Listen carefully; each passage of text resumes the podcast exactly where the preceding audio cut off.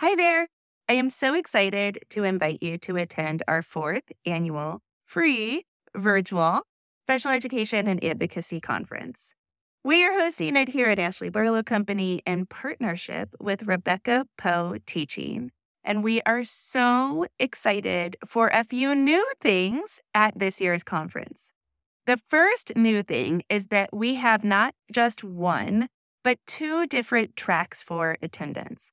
For the first time ever, we have created a track that is specific for school staff and teachers. We also still have that traditional track that we intend to be really great for parents and caregivers in the IEP arena. So, yes, we have a teacher track and a parent track. On that teacher track, you are going to learn about things like easier data collection, Gestalt language processing, behavior reading, and other super hot topics in special education practice, as well as advocacy. On the teacher and caregiver track, you're going to learn about stress management for caregivers, using adaptive books, something that I have really kind of um, dove into here at my own house, inclusion advocacy, advocacy strategies, and so, so much more. That free ticket will give you one pass, one access to one presentation per hour on the track that you choose, either that teacher track or the parent track. Of course, if you are not available on January 19th or January 20th when the conference is taking place, you can buy tickets to access the conference on demand. And mm-hmm. those tickets, of course, are available at our website, ashleybarlowco.com backslash conference slash 2024. Check out the website for more information about ticketing. This year, we also have something super exciting planned. We have decided to make this a two day event. When I partnered with Rebecca Poe Teaching, I told her that I really feel like school districts, disability organizations, and other community organizations need to start providing trainings that are accessible to teachers, related service providers, administrators, parents and caregivers, and other community members that are interested in IEP support. What if we all attended the same training? What if we all learned information about special education practice, curriculum, how to read evaluations, that kind of stuff? About special education advocacy, how we can collaborate more, how we can work together, and even about special education laws. What if we all attended those presentations and we workshopped them together? So, together with Rebecca Poe Teaching, I have created the Empowered Workshop Series, and we are excited to bring mm-hmm. it to your organization or school in 2024 and beyond. If you are interested in having Rebecca and I bring a workshop to you, you can see a preview of the Empowered Workshops on January 19th the Friday before our main conference programming. For more information about that, either send me a DM or check out the website again, ashleybarlowco.com backslash conference 2024. We hope to see you January 19th and or January 20th and can't wait to connect with you. Hi everyone, welcome to the Ashley Barlow Company podcast. I'm Ashley Barlow, your host. If you are a parent, a teacher, or someone who works at a school, or you're a community member, a volunteer, or a staff member at an organization that supports people with special education plans, a coach, a tutor, or even a grandparent, you're in the right place. Sit back with an ice cold glass of lemonade, put on your walking shoes and grab some headphones, roll down the windows and cruise. Ready, set, go. Educate, educate, collaborate. Friends, I want you to meet my friend, Eryn. Eryn, thanks so much for joining us. You're welcome. You're welcome. Oh my gosh, what a great way to start. Actually, that's hilarious. That's a great cup.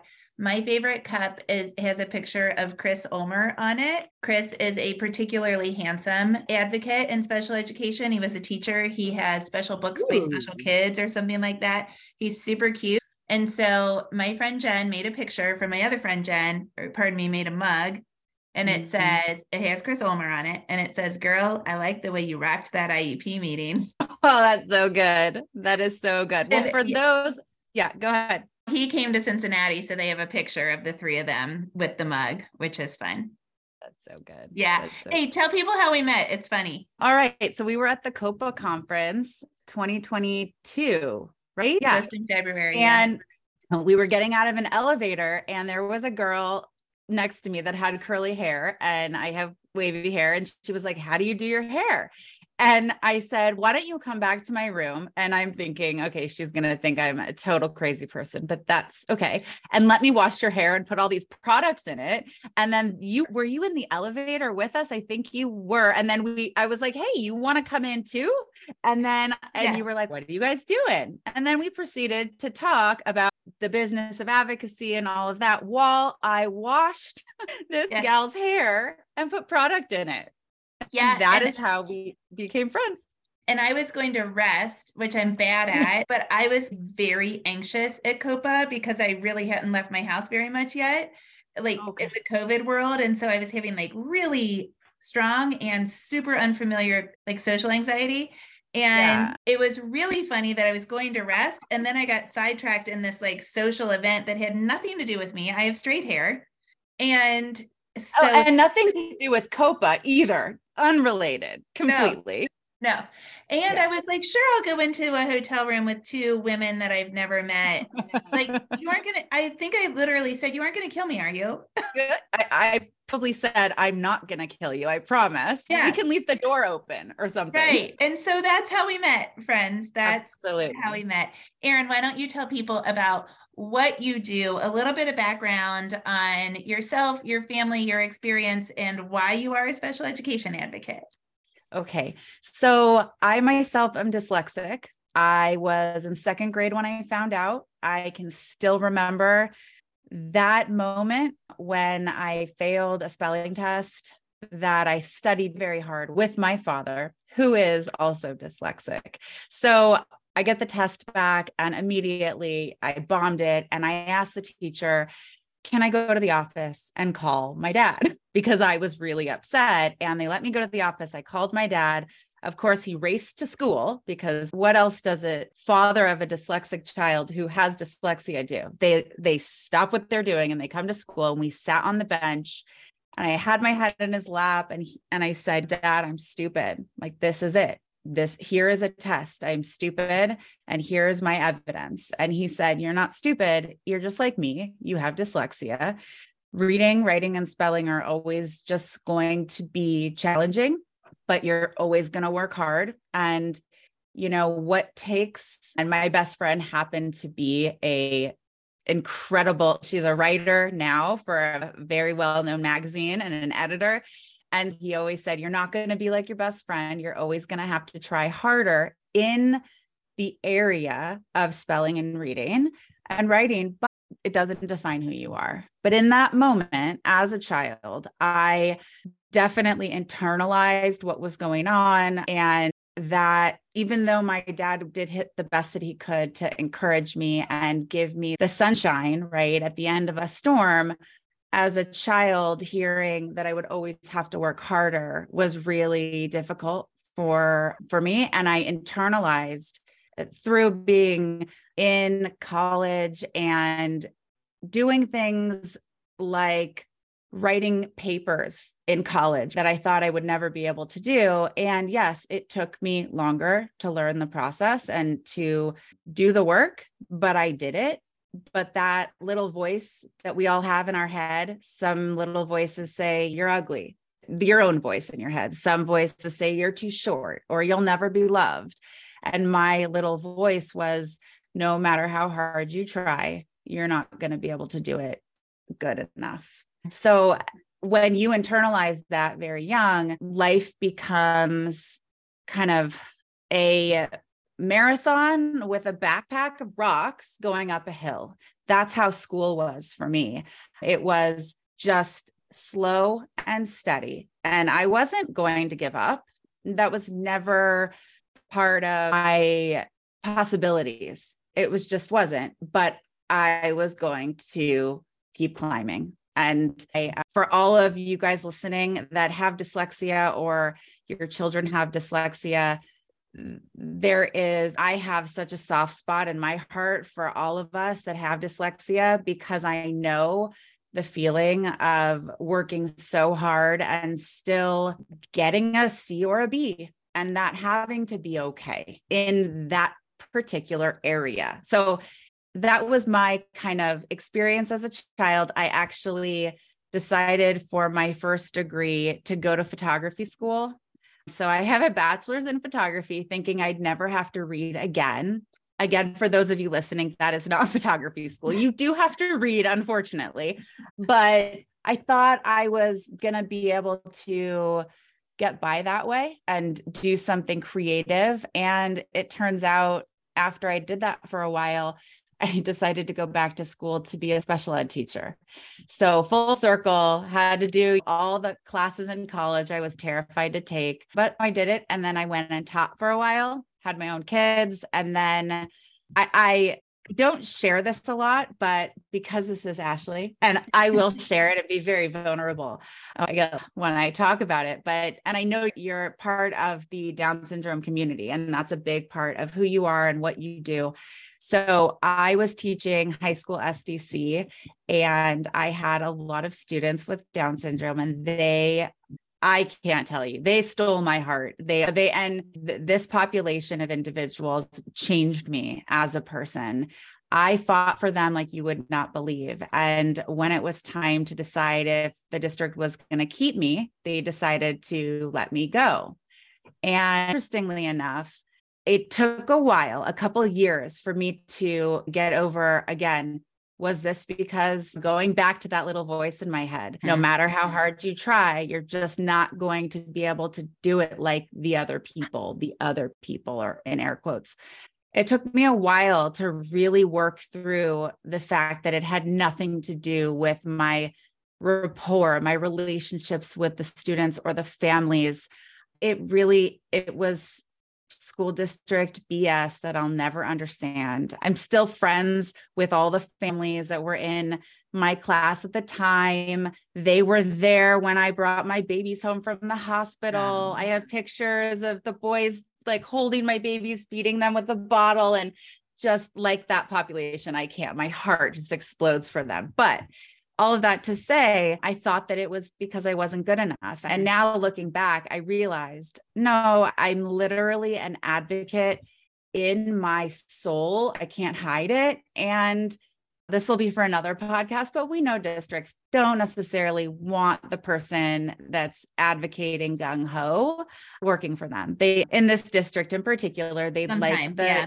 yeah, yeah, they'd like the ones that just do what they're told. And that's okay. That's not me. And I found my true passion through that experience. So in the end, it was a gift. It just took me a while to see it as a gift. Yeah. Yeah. And that's I think a lot of people in special education advocacy, which is where you've landed, have had similar experiences where their own personal experiences or their experiences as parents that start off as really emotional components turn into something well that, that start off with really emotional components and also have pragmatic components turn into something that is super objective, like special education advocacy, where you're advocating within the framework of the laws and the guidance documents and the what we know about the diagnoses and that kind of thing. And so, what we do as attorneys and advocates is we help the parents get from that emotional, highly emotional state to something that is more objective. I always tell people that's my superpower. Mm-hmm. Having been injured myself and physically disabled, having a vision impairment, having been a teacher, being a parent, I can see things from all of those lenses and I can do it very objectively as an attorney. And so I, I think it's really beautiful and also extremely, I don't mean common like in a negative way, but extremely no. common in our in our fields that a lot of us come from those personal experiences. Super interesting. Okay, so moving into our real topic for today, which is early intervention. We want to talk about early intervention, particularly for literacy, specific learning disability of dyslexia. Why is early intervention so important?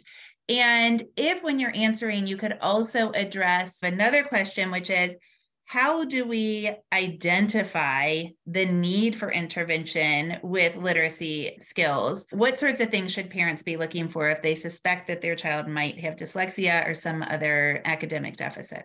So, I would say the first thing that most people don't say when they're giving advice is to hop on Google. But I have to say mm-hmm. that when I when you proposed this question, I went and did a Google search to see what would come up because when you are looking at putting in all your symptoms, right, of an ailment or not feeling well, you get some really scary advice when you go to Google. I was really happy to see what I saw on Google.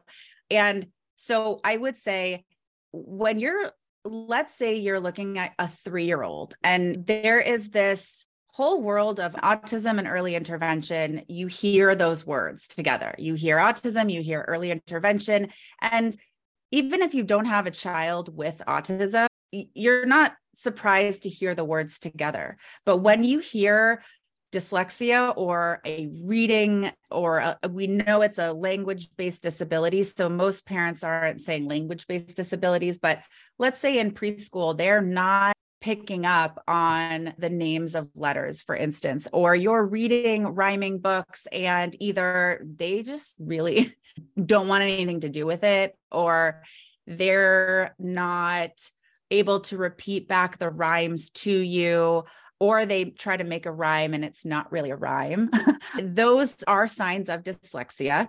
What I hope, and we'll mark this on November 29, 20 22, I am putting it out to the world. I really want to get the awareness out and do something big with the words dyslexia and early intervention. Most people don't even connect the two. And the reality is, look at family history. Is there somebody that has, they don't need to be diagnosed? Is there a family member that does not enjoy reading that had issues with reading, maybe not even reading, sometimes it's just spelling. Ask your family members, what was school like for you? And a lot of times you'll hear, I hated it. I failed high school or something. And then you go, oh, okay.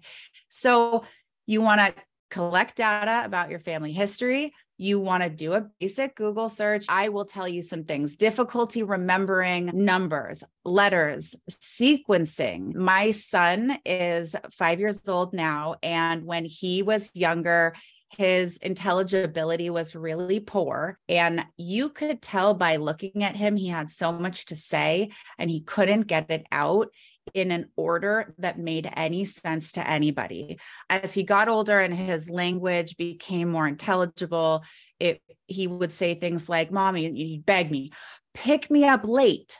We know he meant pick me up early, but pick me up late. Really, that those when, you know, time and space word retrieval trying when you see those cute little kids and it's like they're like and it's there they have the big ideas and they just cannot get them out. They cannot. Those are signs. Then, when you get into preschool around four, most preschools are starting with letters and identifying them if and writing and if you see resistance at a very young age again those are signs it doesn't mean that they have dyslexia but i would encourage you to go to a speech and language pathologist who is well versed in dyslexia. Not all of all speech and language pathologists, although they should be trained, not all of them specialize in that area. So it you I have had the blessing of, of having some speech and language pathologists in my life that do specialize in it. And just the conversations with them have been eye-opening and don't rely i wouldn't rely on a pediatrician. I unfortunately don't think that they have enough knowledge right now but you could always find me and i will find you somebody in your area to go talk to. And just as an example because of my own family history my aunt my father myself and we knew my son had dyslexia we started intervention with him at 3 years old and did we start teaching him how to read at three? No, of course not. Of course not. But we're working with sound manipulation. And through starting, we realized that him writing his letters was very difficult, very difficult. So that opened up, okay, let's go to an occupational therapist. And it's very common for us dyslexics to not know right and left and kind of space in space and time. And when you would say to him, just writing a zero, wherever he started, that zero was in all different places all the time. Yeah. And going to an occupational therapist was also just very eye-opening and very helpful. And please, I'm I'm if there's anything that you will walk away with, if you turn this off right now and stop listening, please, the earlier you start, the better. You want to get in front of it. And while, yes, it's an investment, the investment financially that you make now, consider it less therapy that you might be possibly paying in the future. Yeah. When they're, yeah. And I want to get to that kind of emotional component also, but when you first started with the answer to that question, I turned around backwards because I wanted to find overcoming dyslexia on my bookcase. And I thought it was red and it's white. So it took me a second. But of course, this is Sally Shaywitz's Bible on dyslexia. And I looked for the exact quote and I can't find it. But pretty early on in this book, she talks about, and by the way, I'm going to open it in the other direction because the jacket's on backwards. I, I she talks about how identifying as a dyslexic provides really good, just having a word for that struggle, for that set of struggles is so empowering to people with dyslexia. And I actually didn't think about it when you said that. Thought about it when you were talking about early intervention and kind of the definition of it. I personally feel so blessed to be in the Down syndrome community because before I got one staple in my stomach, the doctor told me that my kid had Down syndrome. And I said, What do we do next? And he had an answer. He mm-hmm. knew when my child was seconds old that he had Down syndrome. And therefore, we knew what to look for immediately. We knew what doctors to go to. We knew what therapies to start. He saw a speech therapist when he was like three weeks old. And so, what a blessing that was to not only have the diagnosis, but then to have all of these people with Down syndrome and all of the research and all of the community members to have built these best practices and these guidelines. And having a name for dyslexia mm-hmm. provides that really solid identity, but only if you use it positively, right? And I think a big issue with dyslexia is it's really hard to identify to the untrained eye prior to mm-hmm. school age.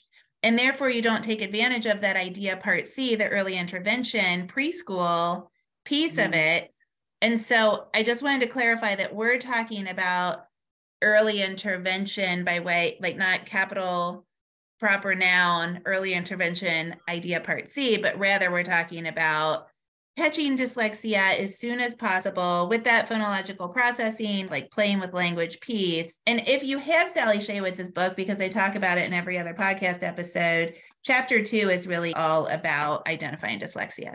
That's what and I will tell you. Yeah, I will tell you that when I read to my kids at night. So my older daughter learned to read, like my jaw dropped. The first time she read a book to me, I was like almost like jealous. Oh. Are you oh. kidding me? You're seven and you just like, what? Blew my mind. Right. And when I would read bedtime stories to them, eventually when her reading got better, she would say, Can daddy read? Because something about children's books they trip me up. I don't know what uh-huh. it is. I can read psych reports, no problem. Children's books trip me up. And I would use the language, mommy's dyslexic, and that's okay. And it's going to come out a little different. And once I told them what was going on, it was such a beautiful moment that my son also could observe me being happy and calm and it's no big deal and being willing to make mistakes in front of them that full circle my son was trying to do some work and it was involving writing. And my daughter i heard i wasn't even i was in the background and i heard my daughter say that's okay but this is going to just be tricky because you're like mommy and you have dyslexia. Mm-hmm. and it was yeah. so beautiful. And she said i'll help you. It's okay and yeah. if they didn't have yeah. the words for that, it could really feel a lot more scary than it is. Yeah, yeah, yeah. It's the identity. So I mm-hmm. want to spend some time uh, because we, as is always the case here on the podcast, we start talking and then we get short on time. and I think we've got something really important to cover, and that is you were hinting at it a moment ago the emotional component to, to dyslexia and to all specific learning disabilities. I, I we did a three part series early on in the podcast that was called All with a bunch of L's about dyslexia. Daphne Corder presented. She's incredible. And and she like literally presented because long story short, she was at my conference. Audio didn't work. So we did it three podcasts to supplement her her recording. And so anyway, all of that to say, uh, Daphne likes to, I think she calls them like cousins to SLD, mm-hmm. ADHD is really prevalent in people with dyslexia, as are other medical social emotional conditions like anxiety and depression. So, yeah. Maybe you can talk a little bit about that. And you can also talk about how to support people emotionally when they have dyslexia and specific learning. Yeah, as far as the morbid disabilities, the sister disability, cousin, sister, you said cousin, I said sister. That's how my brain works. When I speak about, when I say dyslexia, I want the audience to know that I'm also, I'm, I, I'm not limiting all of what I have to say strictly to dyslexia. Of course, there's depression, anxiety, ADHD. There, there's a slew of other issues that may be happening at the same time, may be a result of. And I'm just speaking from my own experience and as a professional as well when I talk to the parents, I, I'm I do talk to students as well, and I always tell them my experience in school, especially when it is very similar. I'm I'm very cautious when I have a student that has I'm I am blessed to say that I while I got enough intervention to where I'm I can't spell well, but I'm I can manage. And there are some kids that are struggling so much that as an adult for them to hear me say i know what it's like just isn't enough because i'm not struggling anymore. But i think that depression and anxiety and dyslexia come hand in hand we talk the world is starting to see how trauma and we're talking little t trauma not big t trauma. I'm not a therapist. I will i'm all the therapists listening can correct me if i'm wrong here maybe you will call them micro traumas is that yes it's the little t trauma that happens over and over again that may seem subtle to you if you don't have dyslexia but it's the kind of stress that a child endures when they think, oh my gosh, tomorrow, if the teacher calls on me, I'm going to be mortified. And so they're already planning what they're going to do to get out of having to read out loud. Please, dear God, may these teachers not be doing that anymore. But there are some that might not realize the impact, but they thinking, oh, the homework's going to be so hard. Oh my gosh, I don't want to, I'm going to go to science class. I'm not going to be able to read the book. It's the little emotional traumas, but it's the frequency that these children have to endure over and over, sometimes multiple times a day. That type of trauma is detrimental. That is going to lead to depression. That's going to lead to anxiety. And we think about all the things that need to get done in a school day and the priority of what needs to get done. We have this, what we have to do with the state and what their recommendations are and we have to follow the curriculums. But when you have a student let's just say that's in the fourth grade that is still not even able to name all of their letters because they are getting the wrong type of education and that's extreme but let's just we could even say if you're a year behind there the school isn't always a, a, a, nice kumbaya environment. Kids laugh when other kids make mistakes. And do they intend on traumatizing their peers? Absolutely not. Teachers say things all the time. Their intention is constructive criticism. That's not how we interpret it. So I always, with all of my clients, I check in, and my clients are the parents, and the students are who we're working for. And we check in and we say, How, what's going on with their mental health? And I cannot tell you how many times parents have said to me, Oh, they're fine. Like they're totally. And then I sit down with them and I say to them, Look, pretend I'm like a coach. and we're not doing anything, we're not doing therapy, but if there's one thing you could change about school, what would it be? And they always say, I hate doing homework with my parents because they don't know how to help me when I don't know words and they make they force me to read out loud to them. And so immediately I see, well, the student might be acting like everything's okay. They're going through daily trauma with their the person that the people that love them the most but they don't they there's a lack of education. Parents don't realize teachers don't realize the impact that they're having. And the impact comes out later in life sometimes. It doesn't always come out when you're in elementary school. It comes out when the kids they leave for college and start drinking and drugging and or all sorts of things. And then oh what are you pulling out? What are you pulling well so something a book this is what happens when i do this at home because i'm like i am a voracious reader. So i'm pulling out a book called the adhd book of lists. This thing mm-hmm. I wanted to pull it out anyway because i'm going to make griffin do this the author is Sandra Rief, R I E F. I was a German teacher, that's the way I'm saying her last name. But it is, it's incredible. So it has seven sections. And like section four is one that I refer to a lot study skills, organization, and other executive function strategies. So then 4.1 is working memory weaknesses and supports. So it like walks you through, that's on page 230. I'm just going to, for the sake of example, I'm just going to go through yeah. that. And let me, since I'm talking, I'm here to interview you, but here, this is an incredible resource.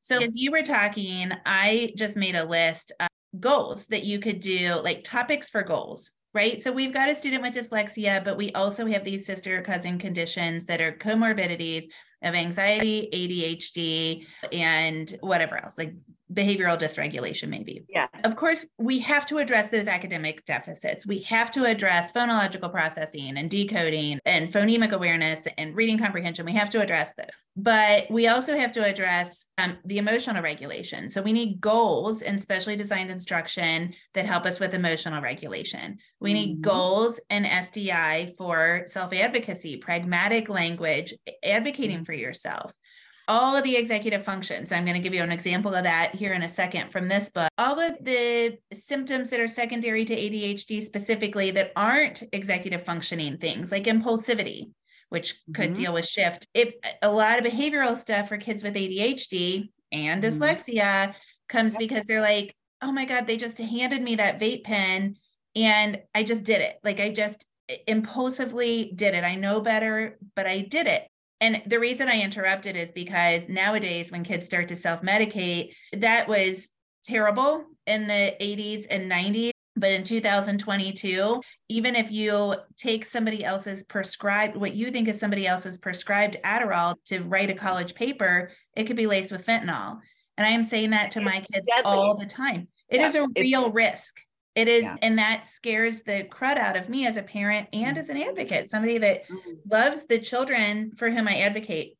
But okay, yeah. so by way of example of that, in this amazing book of lists, which I don't think somebody recommended, but I think it came up on my Amazon and I was like, that looks like fun. So it talks about. Can oh, I yeah. add something? Yeah, yeah, Can I just add something? There's also, when we're talking about adding goals to IEPs. I just read this IEP a couple weeks ago that had five goals on the on mindset and thinking positive, this, that, and the other. And the child is extremely dyslexic, but the person responsible was the teacher. And I thought, that's not okay because the teacher is not trained. And also, how is the child's mindset supposed to shift when they keep coming in doing the same thing over and over again and being little t traumatized daily? They're just supposed to miraculously pull a smile out of thin air. And that's the frustration where there needs to be a counselor. And quite honestly, I push more in, in California, we call it ERMHS, but educationally related mental health services. I want them to actually get therapeutic services, not a pat on the back, how you feeling? Great. Okay, think positive, go back to class. Mm-hmm. And so the attention needs to be and I love the goals because we got to monitor what's going on, but with that, we need real therapy because just because the kid's smiling at school and doesn't mean they're okay inside. And also, I'm not saying every child with dyslexia is traumatized. No, and right. I want to be very clear. That's not everyone, but there is enough with in my practice alone that that I have seen where the school has completely ignored their mental health or has just given them like 10 minutes a month check in with a counselor. It is so inappropriate. Mm-hmm. Also, with behavior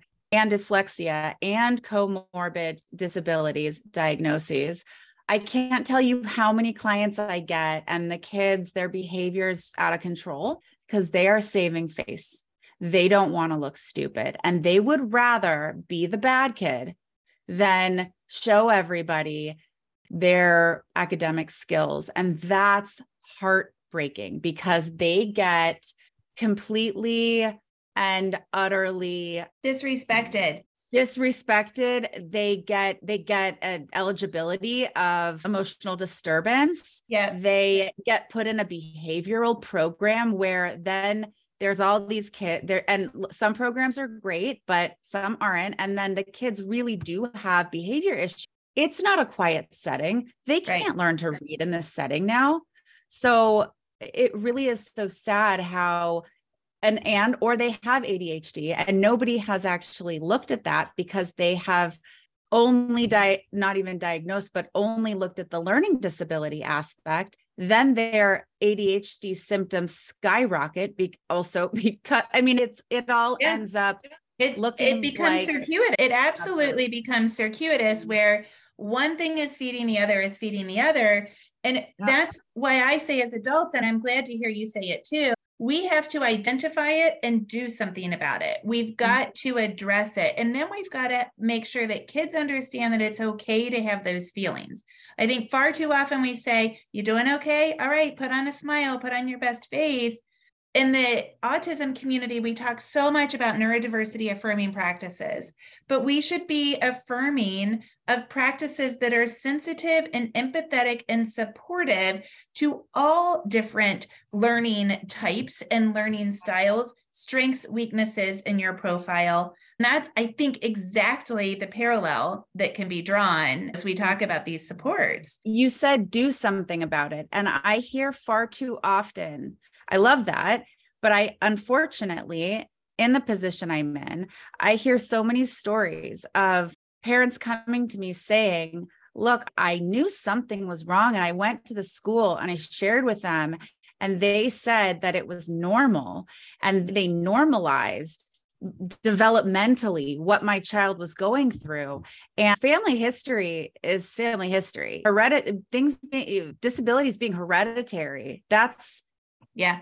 A non negotiable. And so I want everybody to hear me to not stop because the teacher says it's normal. Please. Yeah. Or because it was normal in your family. Like I was 38 years old when I was like, oh, I think I might have ADHD because the things that my dad does that are funny or like hilariously annoying are things that I do. And I was like, oh, and I used to think that I was, I like to tease that I'm a walking executive plan because I'm really good at planning and prioritization. I'm really good at that. But the reason I'm good at it is because it's a coping strategy for some significant dysfunction. And so I think that we get into these like familial patterns where we think, oh, that's cute or that's annoying. And this is like part i always i used to say it's part of my personality it is part of my profile mm-hmm. become part of my personality and i'm like it's part of my shtick it's like charming if you smile but if you actually get into the nitty gritty and you look at adhd and you look at the the secondary symptoms of ADHD, it's, oh, there's actually tools and strategies that can help you. And so that's why I make reference to this book. I won't go into the details because we've spent some important time doing other things, but the ADHD Book of Lists by Sandra Rief is has some really good tools and strategies as well as explanations of a lot of these concepts. I will be buying that. Yeah, that I really book. like it. Eryn, you rock. I'm so happy to have had you on the podcast. As is always the case, time flies. And so thank you. Why don't you tell people in closing where they can find you in case they're in California and they need an advocate? Okay. Yes, we're in Southern California, but we work with clients all throughout California. Our website is advocate to educate, T-O, not the number two, advocate to educate.com. And honestly, we love hearing whether you're you need some help, you don't need help. If you're somebody like me who I I said something and you something resonated, reach out. We do a free 20 minute call. Either way, you just make stuff up in the in the intake thing and just say, "Hey, I listened to your story and I'd love to chat." I love talking to all individuals that have lived and breathed this experience and also if you just need some tips, we're here to help. So anything you need, we're here. Thank you so much for joining us. You're welcome. Bye.